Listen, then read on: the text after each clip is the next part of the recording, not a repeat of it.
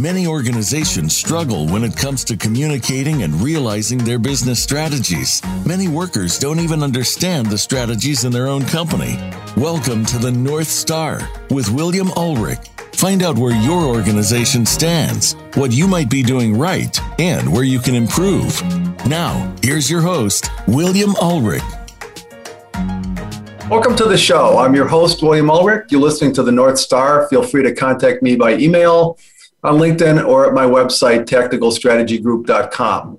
Today, we'll be discussing achieving successful program execution, a research based approach, with my guest, Jim Johnson. Jim Johnson's a founder and chairman of the Standish Group. He's been involved in the computer industry for over 50 years. He's authored 12 books, numerous articles on technology, project management, and emotional maturity with his best known work being the annual Chaos Report, which analyzes statistical trends on the success and failure of software projects. Jim is a professor at the Antwerp Management School. He has he's originated several economic laws and theories, such as the law of the empty chair and decision latency theory. We'll be talking about latency a little later. Jim is currently working on a new methodology called infinite flow for developing and implementing software without using project management. You can contact Jim on LinkedIn by email at jim at standishgroup.com or at his website, standishgroup.com. So, welcome, Jim. Did I get the background right? Hey, it did very well. Uh, I feel old when you say 50 years. So uh, yeah, really. Um, so let's uh, talk a little bit more. I just want to fill in any more blanks in your background that I, I might have missed. Uh, so one of the questions I was going to ask you is is how you got started in the research area. And, and uh, also, if I missed anything in your background, you can help me fill those in. Well, I, you know, I started in the IT industry back in high school and I invited to join the EAM room, the electronic accounting machine, where I worked on 403s. And then I went and became a computer operator while going to school and uh, worked at digital for a while, digital equipment, a long time. And um, so I got into uh, into the research area through um, uh, uh, several years ago by starting a company that was doing M and A work. Actually, um, I had a friends that I was selling companies for people uh, on the mm. side. People would come to me with advice: How do I get my company ready for sale? And so I got involved in that, and that's how we actually started. And then I, uh, I happened to meet somebody from IBM and said they needed some research on transaction processing and uh, high availability systems. And so I got involved that way and I started doing research. And uh, so we did that for several years. I, I was part of a, a, symposium that looked at high transaction systems for a number of years, working with a guy named Jim Gray, Dr. Jim Gray, who came out of uh, IBM and uh, work with Dr. Codd and in, in a database. Mm. So, um, so that's how I get started. Okay, and um, can you give us a little background on Standish Group, your company? Well, well, Standish Group started, like I said, Standish Group started out in M and A work and and uh, working with companies. Then pivoted uh, a couple of years later to doing research, and we did general research in IT. We spent a lot of time in transaction processing, mm-hmm. high availability.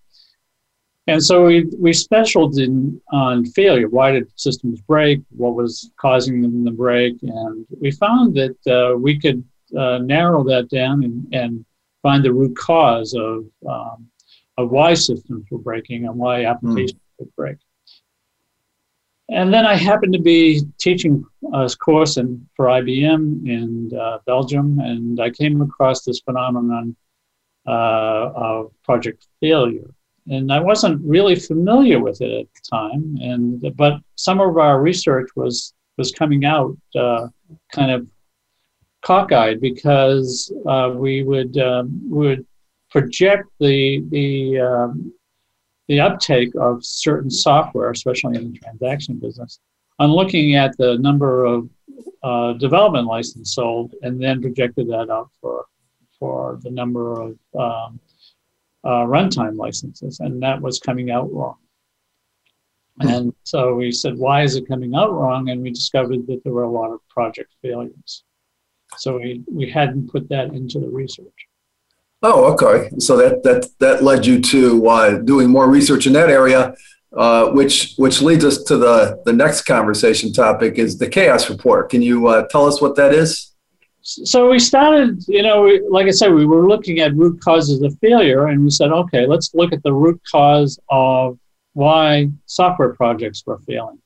Um, and that turned into a 25 year quest because um, we every time we looked at something and said okay this is the answer that wasn't the answer so um, so we kept looking uh, producing the chaos report doing doing traditional work we started out uh, in sort of doing you know uh, merchandise uh, research in terms of the focus. So we'd do like a interviews of, of some IT people and uh, CIOs and CTOs and people like that.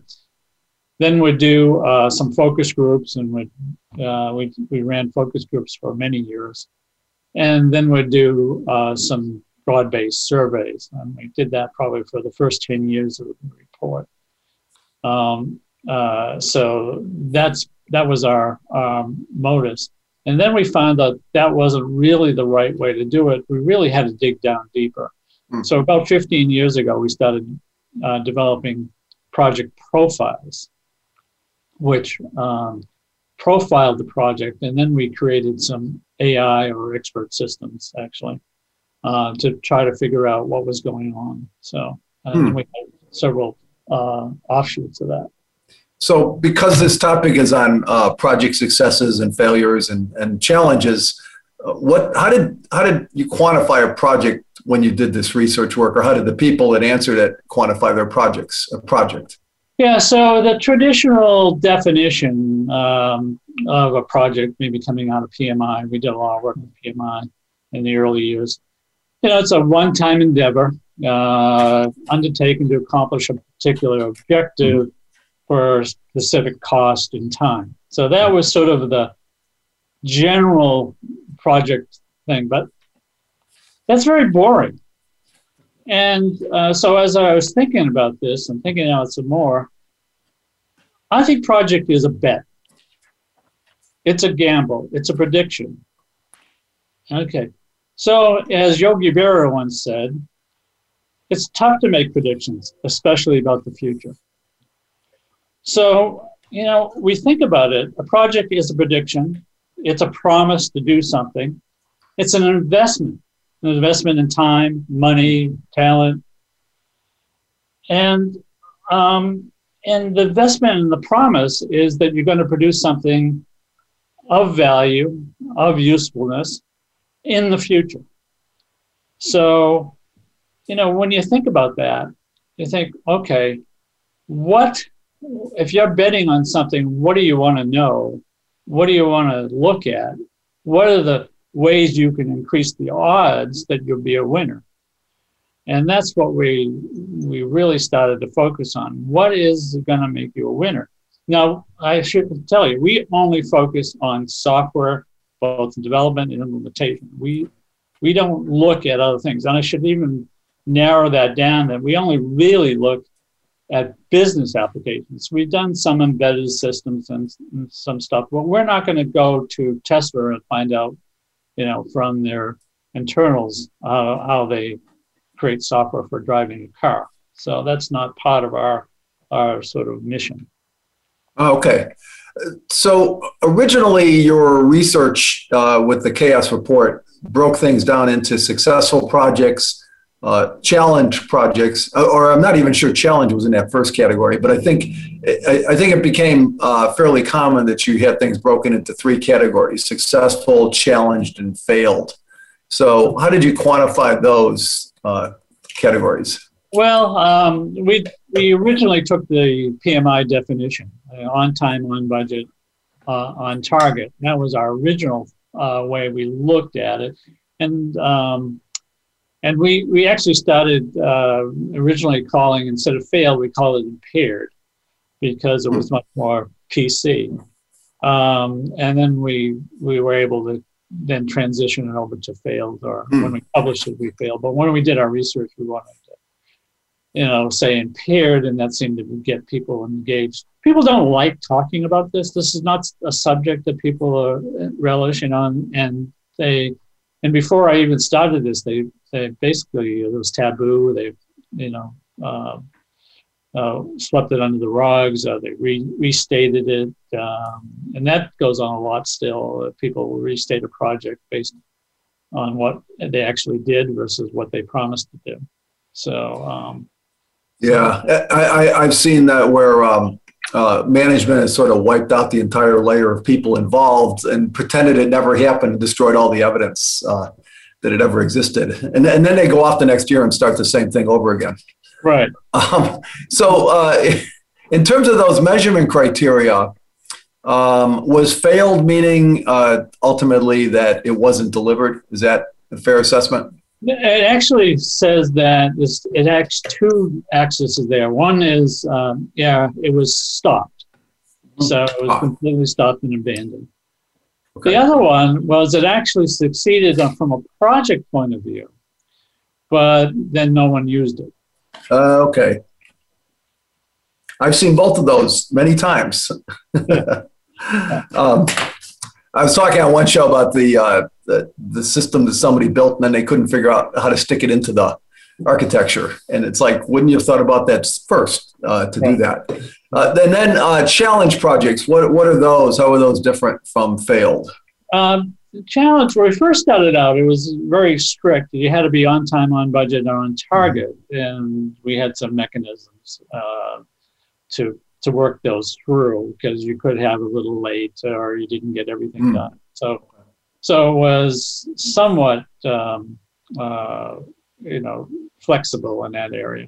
But uh, basically, if it, if it was, you know, it was scheduled for a million dollars and cost two million dollars, we said uh, that's that's a challenge project. If you, you know, if you only got so much done and you promised so much more, then we might have mark that down as a as a challenge project. Although we found later on that that was maybe better off that you didn't do all the things you said you were going to do. Right. Uh, right. um, and and so we we kind of took that away um, later on. So, but it originally was on time, on budget, on target. And then, you know, we said, wait a minute, what if it's on budget, but it's late and, mm-hmm. so we started saying separating that. So we started looking at it in the three dimensions and say okay.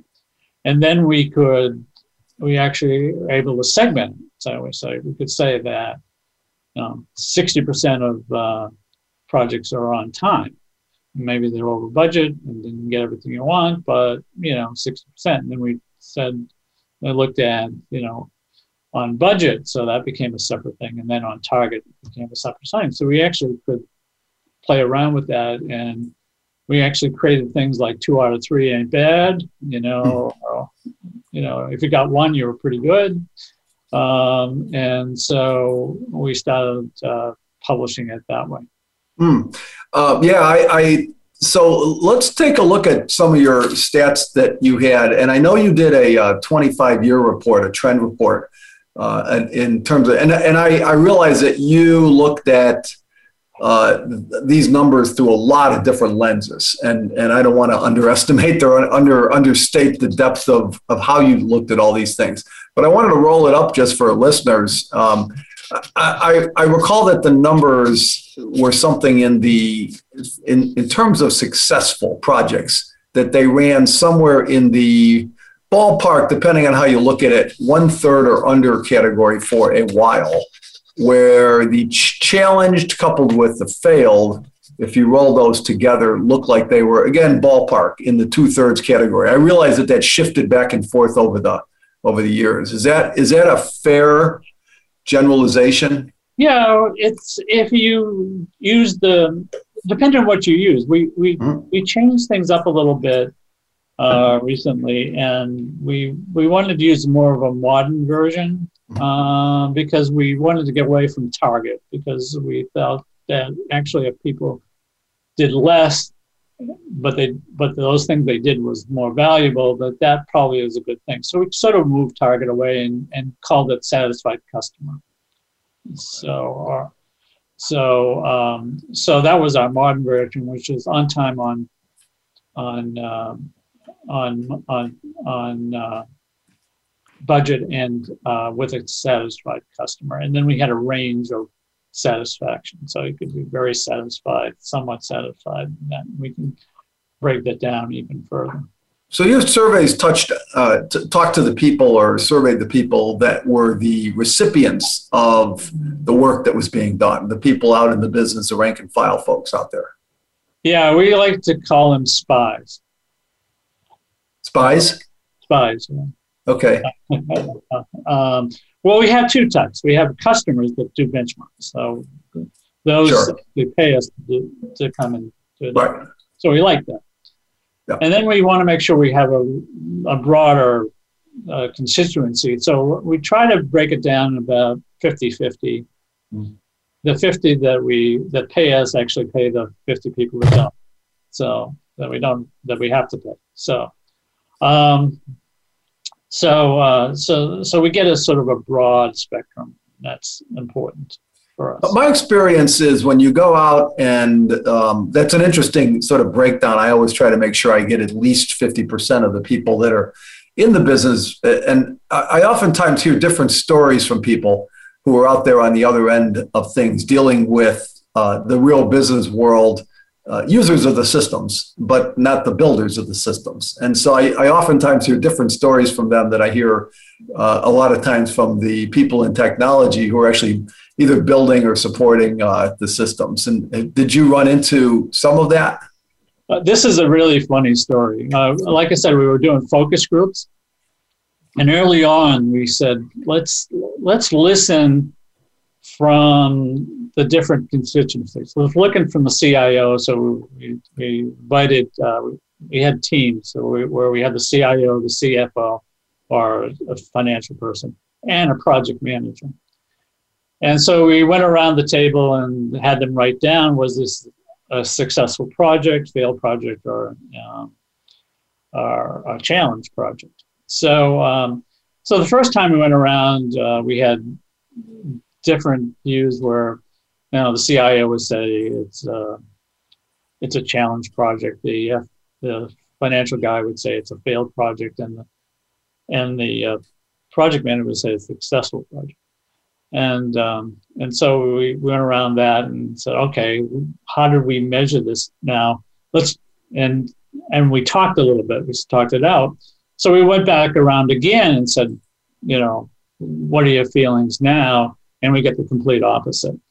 Um, so you know, it, we found then we couldn't rely on uh, on people telling us the truth uh, because you could have it's just a different perspective. So we needed to that we needed to go to a different model, and that's where we created the spies and uh, adjudicators. Adjudicator is the person that actually looks at the data, the profiles, and makes a determination.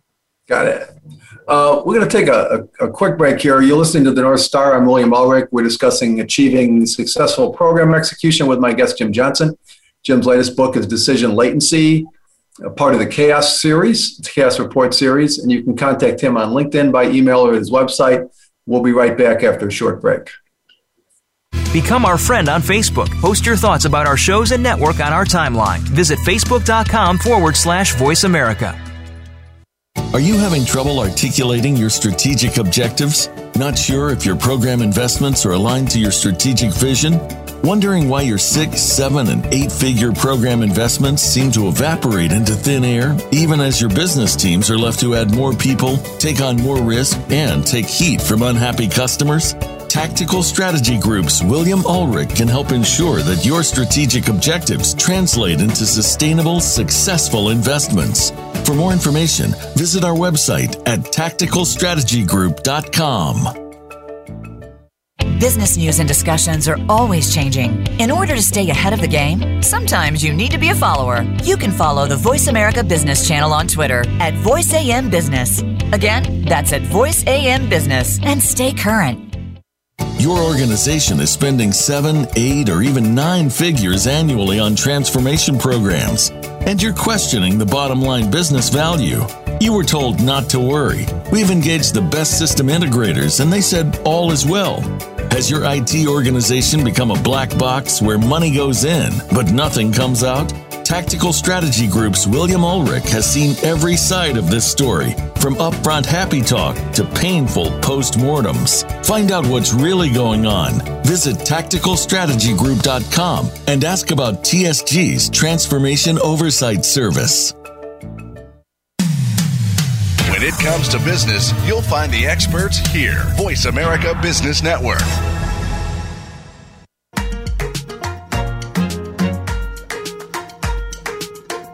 You're listening to the North Star. If you have a question or comment about the program, please send an email to WMMUlrich at tsgconsultinginc.com. That's WMMUlrich at tsgconsultinginc.com. Now, back to the North Star. Here again is William Ulrich. Welcome back to the North Star. I'm William Ulrich. You can reach me on LinkedIn by email or at my website. We're discussing achieving successful program execution with my guest, Jim Johnson. You can find links to the content we're referencing today on my website's radio show page. If you go to tacticalstrategygroup.com and just look for the North Star radio page. I wanted to ask Jim, uh, we were talking about the um, different criteria for, for measuring success and failure on projects. I wanted to ask is because as time went on, you got into value based criteria. Can you talk a little bit about that, Jim? Well, when we looked at our first criteria on time, on budget, and on target, or with a satisfied customer, that was more of a project management criteria. It didn't really spell out whether you got a return on investment. And like I said, my, my new theory is that you have to produce something of value. Uh, so we started looking at that probably uh, it takes us a while to put a new criteria in. It takes us 10 years at least because we do about 5000 projects a year. So we probably looked started looking at value about uh, 15 years ago when we started measuring value and we actually had created this um, uh, product called optimix which you used um, trying to convert uh, logical constraints into linear constraints to measure value. So we patented that actually. So it's part of our toolkit. Anyways, so we wanted to look at value, and we we found that doing it precisely, you know, uh, is very difficult and very time consuming. And we found that people will spend a lot of time, uh, months even sometimes, on uh, creating an ROI you know, justifying the project. Okay, and um, especially the bigger the company, the more time they take to, to justify it. And we also found out that um, they didn't do a good job of uh, looking after the project. What happened after the project in terms of did they get the return on investment? In fact, most people ignore it. Um, so we wanted to create a mechanism uh, to say, okay, yeah, we got value, and so we created a, a ranking mechanism, you know, and and we wanted to, them to rank it before they did the project and after the project. So, so we came up with a five point scale from highly valuable to, you know, we didn't get anything from it. Um, and and so we used that uh, as a criteria, and that's we do the same thing with customer satisfaction. So we have a scale of one to five on that as well. And so we could look at it from a scale point of view and, and then uh, be able to measure it a lot easier. And when we created our Optimix tool, we used those scales. So um, yeah, you're going to get a lot of value from this particular endeavor, project, or, or feature. Are you going to um, is it a you know is it something that you don't think is going to get a lot well why do it you know and so we we wanted people to start putting value either on the project or on a on a, a, segment of the project or a feature of the project so that they could then say okay let's do these things first uh, either project or a set of features within a project and so that we could see to get more value. And, and this is hard for people because people used to really like to go out and sort of boil the ocean with these, you know, requirements and build stacks of requirements and then try to build them all and then then they get into trouble. So we wanted to, when we talk about you know risk, we want to narrow the the the time down because the smaller you can create something, the more value you're going to get out of it, and the more likely you'll be in in the the, the now because what what you know now is is is something you need now, and where a project is something about the future. So you have to be able to predict what you're going to need in the future. But if you can narrow it down to just a very small segment, and we keep working on that narrowness, and now we got it down to we call them micro projects. Now they're called microservices. But we can narrow it down so that you can create something and then get value very quickly. So over 25 years, and we are going to talk about latency theory, but um, over 25 year window, and and knowing that there were some some shifts in what you were measuring and how you were looking at things, there was a the 25 year trend that that I looked at when I was looking at some of your research work was that there hadn't been a dramatic improvement in success uh, over that window of time. And was I reading that that right? It hasn't changed a lot. It's just the what the makeup of it has changed. Mm-hmm. Okay. Mm-hmm. And one of the problems we're having now, and uh, we just did a paper called Endless Modernization. We, we tried to look at the, the smallest project, but you know, every time you look at a, something smaller, it gets harder to look at. So, so, so we see that microservices, you know, you can see Uber and, and other mm-hmm. people using microservices very successfully. You know, those are only like they could do two or three microservices in a day. You know, so it be, it becomes more of a task than a project. Mm-hmm. So so those are hard to look at. So as people started using that technique, the project got smaller and smaller. We got a narrow and narrow band of projects we could actually look at. Mm. Um, okay so let's talk about latency theory. You you, you talked about uh, the, uh, delays, and and that starts at the beginning, and of course it runs through the life of any particular effort you're investing in. Uh, can you talk about decision latency theory? What's the premise behind that? Okay, so the uh, what the decision latency theory says is the value of the interval, which is the time between when a uh, issue comes about and when you close it, is higher quality than the value of the decision. What that means is that if you you can make a mistake, but if you do it, if you make the decision quickly, you can recover much easier from that mistake. So, and then we looked at all kinds of ways. We actually created a tool called the Decider. And in the Decider, we did benchmarks on decision latency. And we and then we applied that to projects. And as we did that, we we uh, we saw that if a pro- if a decision, if the average decision could be made in one hour, then you had a good chance of success. Where if it's five hours, you had a good chance that you were going to make it and and so we started thinking about how you might change the dynamics of decision making okay? And we're going to talk about the good sponsor in a, in a little while but we found that the this good sponsor shouldn't make any decisions.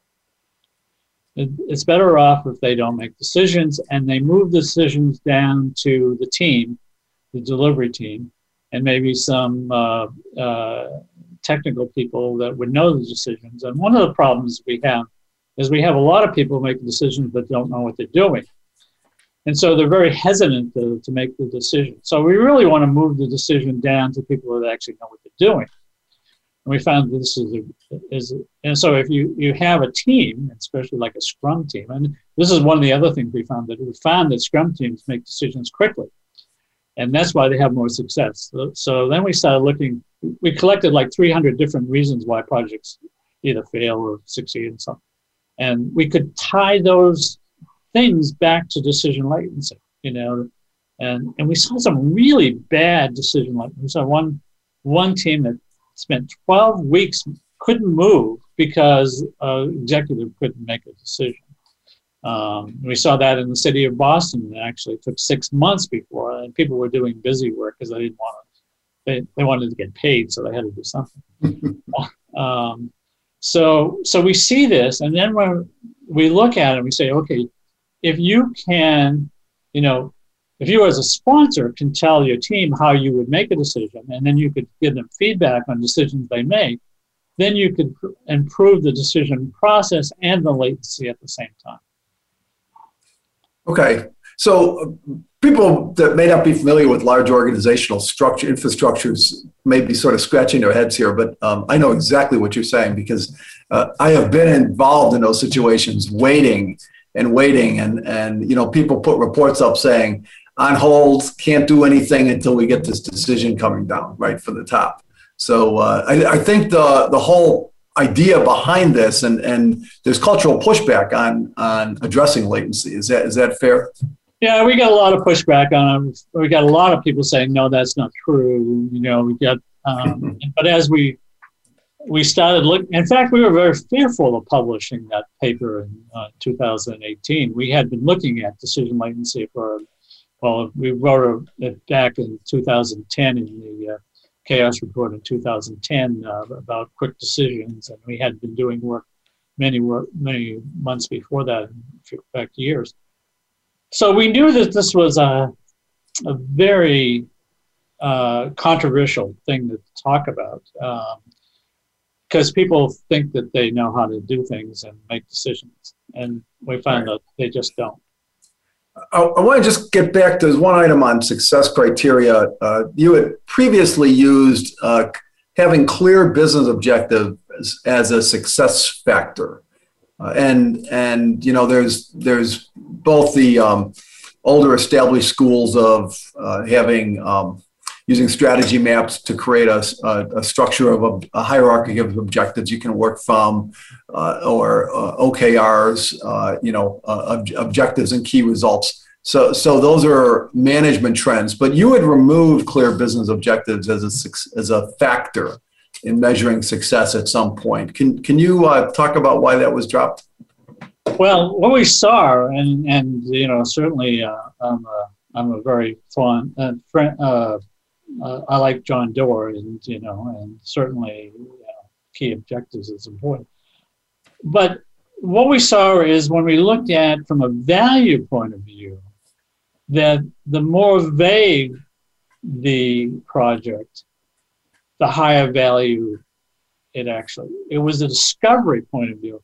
And what people, what we found from the project management industrial complex is you started with this clear objective, but then as you move forward, you tried to keep that objective in mind when things actually change. And then we talk about time, especially a big project. You know, big projects start with a clear objective, but the business changes, the people changes, and the environment is is much more complex than trying to come up with this sanitized version of the objectives. Because, for instance, the city of Amsterdam has this vision. It's called uh, one city. Well, one city to people who are working in the social security area is much different than people that are, you know, fixing roads and and bridges.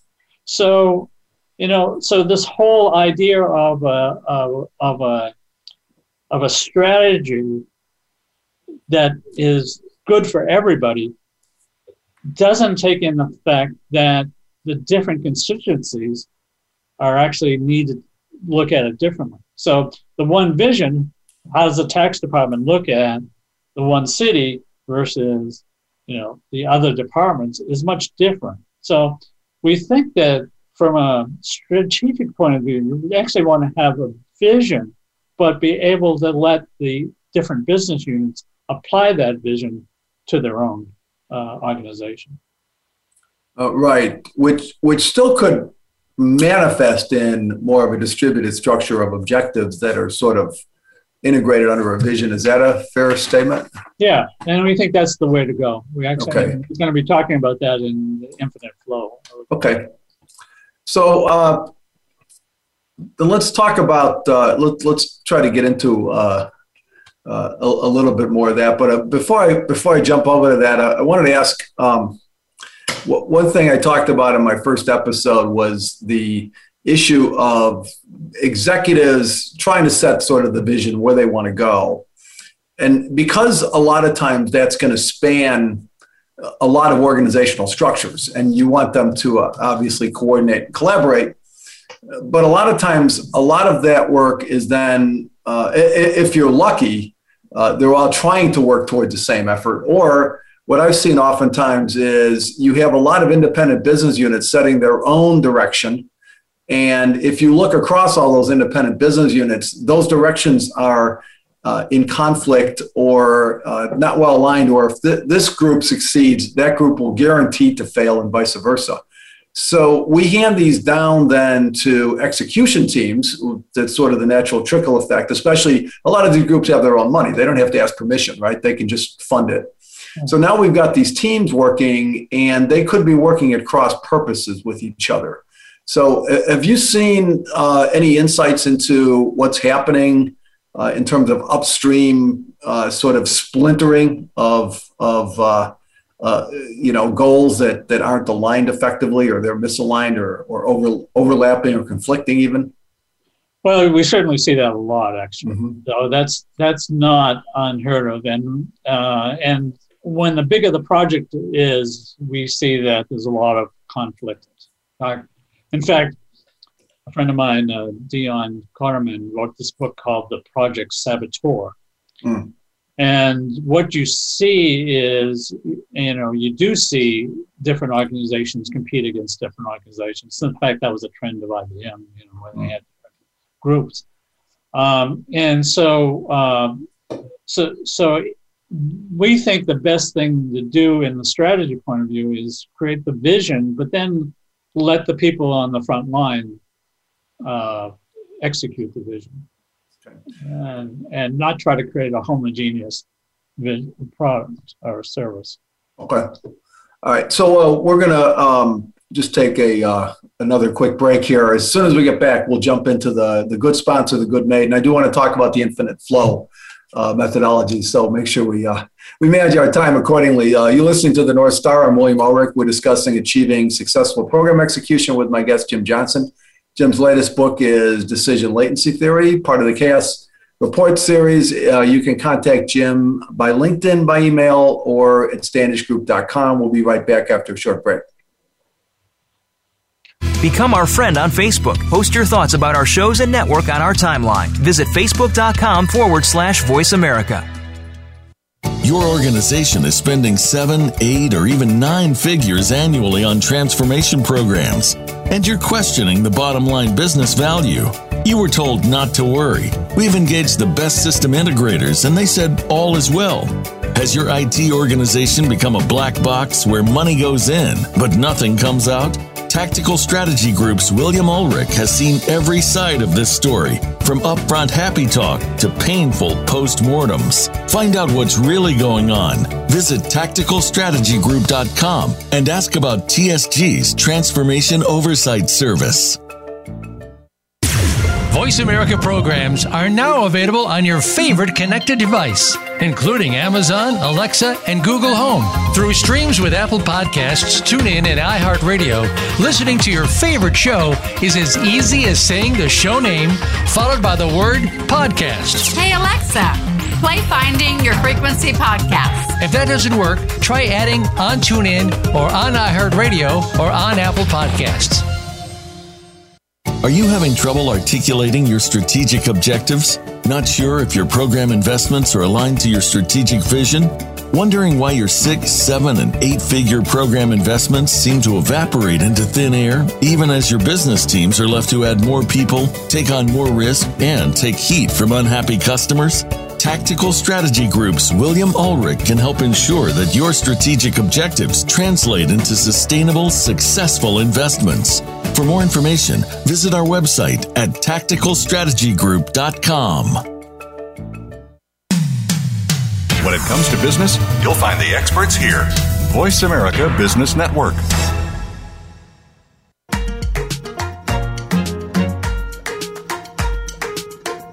You're listening to the North Star. If you have a question or comment about the program, please send an email to WMMUlrich at TSGConsultingInc.com. That's WMMUlrich at TSGConsultingInc.com. Now, back to the North Star. Here again is William Ulrich. Welcome back to the North Star. I'm William Ulrich. We're discussing achieving successful program execution with my guest, Jim Johnson. Uh, Jim, I wanted to move the discussion over to talk about the uh, winning hand, which uh, of which part of that is the good sponsor and the good mate. Can you uh, tell us about that? Yeah, that was uh, we published that in 2016, um, and we saw that if you had the combination of these five things, which is you know you're doing an agile project like Scrum, Scrum you had a good sponsor, which Scrum doesn't really talk about, but they do talk and have a thing called a product owner. Um, and you had people that uh, had the skills in Agile and the methods, but you also had a team that was emotionally mature. And we had done a lot of work in emotional maturity. Uh, we wrote a research report on that. And we found that teams that, you know, basically uh, spend a lot of time on the present. And I, I, you know, I get back to this thing, a project is the future but the closer you, you are to the present, you you uh, you have a better handle on things. And we wanted people to be technically skilled so they could actually do the job. You know, if you're doing a database uh, project, you don't you want to have somebody that knows databases. It's kind of important. So uh, so that was our winning hand. And then when we started the, it sort of gave us after doing that, it gave us the the courage, I should say, to talk about decision latency. And that was uh, in 2018. So we think, and the thing, if you apply these and you have good skills in those five areas, you can have almost a, an 80, 80%, 80, almost a 90% chance of success because, but you have to, they have to be skilled in all those areas. And, um, and so when we think about a bet, and we're talking about a project is something that will be developed to be uh, delivered in the future. Um, we look at these things and we can say these people can make decisions quickly. They can get a product in the hands of a user to get feedback quickly. They can they can appreciate the feedback to be able to do a better job the next time. And um, and so this winning hand we think is a is a good metric to, to think about as we go forward. And um, and so, but we do think that the real one of the real keys is the, the is the uh, project sponsor, and we wrote a book on it called uh, "The Good Sponsor." And and we what what we really want the sponsor to do is we want the sponsor to be a, inspire people. We want them to inspire the people. We want them to project to the team. We want them to give the decisions to the team because they're better off doing the decisions. And we also want them to have some imagination. You know, there's so much imagination go, can go a long way. So we want the we want the project those project sponsor to be able to daydream. We think that's a really important skill for the sponsor. And we don't want them to sort of micromanage. Uh, we we want them to know the process and and drive people to doing a good job. We want to make sure they celebrate with people. We want them to be able to, again, inspire, nurture, protect. And when we're looking at a project, we have to look at the outside of the project, the stakeholders and the users and stuff like that. And we want the project person to be politically in the sense that they'll go out and and and talk up the project. So the, the winning hand, just so uh, uh, everybody's clear on it, I know it's got the good sponsor, the good mate, emotional maturity for the team, which is really a good one, uh, and the good technical skills. And, and what was what was the last one? I just want to make sure everybody's aware well, of that. You had an agile process. You didn't have yeah, agile process. Got it. Okay. And then you talk about the, uh, you, you also talked about the, uh, it's part of the winning hand, the good mate. Yeah. So who's the good mate? So we wrote the, the good mate book. Um, with a with a colleague who was a marriage counselor, Hmm. and and we we used the there's a guy in Seattle. His name is Gottman, John Gottman, and he's spent 40 years um, working with uh, married people, and he can he says he can tell uh, in 18 seconds whether they're going to stay together, um, uh, which is a quite a interesting. So we, I, I, I hope I never run into him with my wife. uh, he has the Gottman theory. It's, it's a pretty interesting guy. Um, and I had been doing s- 25 years of research. What we found out early on was that it's really people that cause a project to succeed or fail. And so we, from the very beginning, while we didn't know it, we were looking at emotional maturity and looking at the things on a maturity level. And so um, we took his theories and we took our theories and we said, okay, instead of a marriage, uh, a team is like a marriage. It has to work together. It has the same uh, dynamics as a good marriage. So having a good team, having, and what we wrote the book on is how you as a person, because it's first person, can be a good mate. and things like influence and uh, working on problems and making decisions and collaboration and and being you know basically a good good mate how to solve because there's going to be issues how to solve those intractable issues that come up so we we we, created the book to give people tools so if you're on a team you could read the book and we have actually have some workshops we were doing we were recommending that people do so that they become more mature in that area. Hmm. Okay, and and then uh, a lot of this is led then into your uh, newer methodology called infinite flow. Can you talk to us about the infinite flow methodology? Okay, so the infinite flow is an anti-project methodology. So we're not doing projects with infinite flow. Remember, I talked about being in the present. So the infinite flow method is you, you do things that are needed now and you deliver them now. And so you have this, this um, you only count what's delivered. So you get rid of, get rid of all the project stuff, steering committees, project tools, uh, project managers, all that, in, that industrial complex, you throw it away and you create a small team. And we say we have two, what we call two product owners or what we call producers. And you have a, a small team of four people, and you put that into a business unit. So I know that a lot of CIOs and IT people hate shadow IT. But what you're creating is a massive shadow IT. In other words, you're, you're giving the, the, the tools and methods to the business unit. And the sponsor of that team is the person involved in the business unit. And the thing is, you do something every single day. So the producers produce something that the team can do tomorrow. And they do it in one day and they deliver it and they get feedback from the from the people. They get feedback from the, the sponsor. Is this what you wanted? Is this what we did right? The users see it.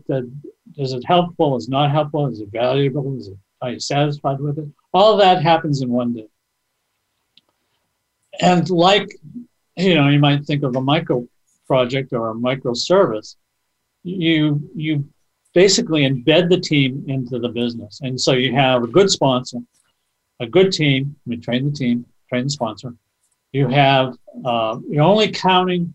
You're not counting a bunch of stuff that doesn't really matter. You know, we in the project community, you you try to measure every single thing. In this, you only say, did you get did you get the project done and was it valued, or the task of the day.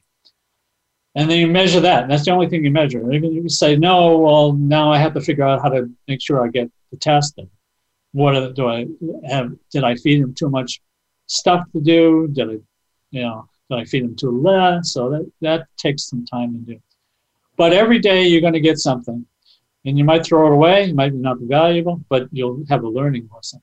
And um, and so that's the the infinite flow. One of the things that I get feedback on from a lot of uh, IT uh, people in the rank and file in, in IT organizations is that uh, they're always working on some short-term thing to, to get something done quickly and they admittedly are saying that they are piling on technical debt on top of technical debt because they, they can't take a step back and, and look architecturally at what they keep building on top of, right? So they've got this, this sort of kludgy house that they keep uh, remodeling, but they keep building more stuff on top of it. And it's, it's, it's, it's getting wobbly, right? So how does that, how does this sort of concept sort of fit into uh, addressing sort of those bigger architectural issues? Okay, so the, one of the things is you have to have an enterprise architecture. So you okay. start out with an enterprise architecture. That's one okay. of the skills and tenets of. And you also start out with a couple of things that we think is really important. One is normalized systems. Now, what is normalized systems? Normalized systems is a way of creating things and products and, and services that separate concerns.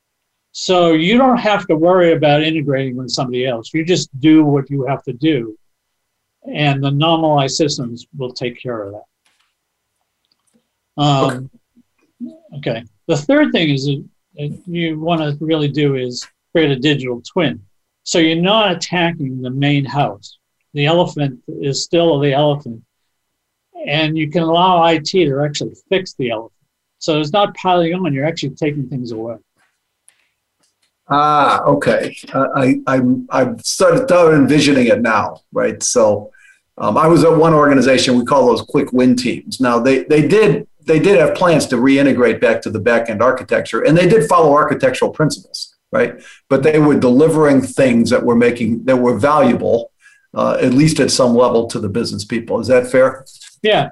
In fact, you know, IT kind of does this thing where they want to they want to satisfy everyone and they end up satisfying no one.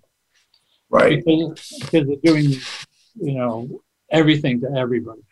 Well, we, we certainly see that and absolutely agree. So, so yeah, so I do see this that this can fit into uh, a, a, a, bigger picture strategy where uh, there is con- there is a bigger transformational thinking going on at some level. Um, I wanted to ask you what what areas you're looking forward into in terms of Standish Group and some of the research ideas that you've got going going forward. Well, this infinite flow is a is a fairly dynamic um, process. We're sort of stopped on the project. We did it for 25 years. We published uh-huh.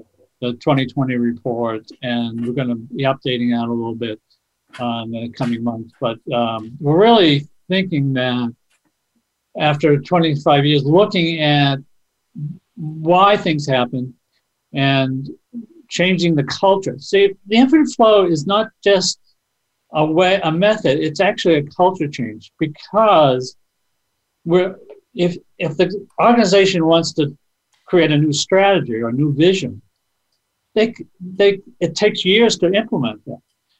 With the infinite flow, if you have a network of infinite flow people with all in the businesses, and they and you and the board has a new strategy, they can start the next day because they know the strategy, and then as their tasks come up, they can they can monitor that by the strategy. Does this meet the new strategy? Well, should we do it if it doesn't?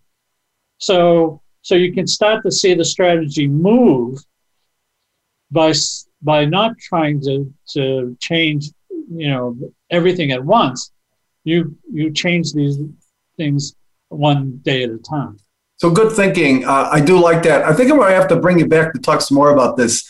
Uh, we are, are at the end of our show. My guest today has been Jim Johnson of Standish Group. We've been discussing achieving successful program execution. You can contact Jim at his email at jim at standishgroup.com or at his website, standishgroup.com. You can find links to all the material Jim is referencing today on my radio, uh, North Star radio page on my website, tacticalstrategygroup.com. Uh, thanks, Jim, for sharing your insights with us today. Uh, my guest next week will, my guests will be Sim Siegel and Jim Gilligan. will be discussing enterprise risk management. You've been listening to the North Star. I'm your host, William Ulrich. You can contact me by email, LinkedIn, or at my, my website. Thanks for joining me today, and I'll talk to you all next week.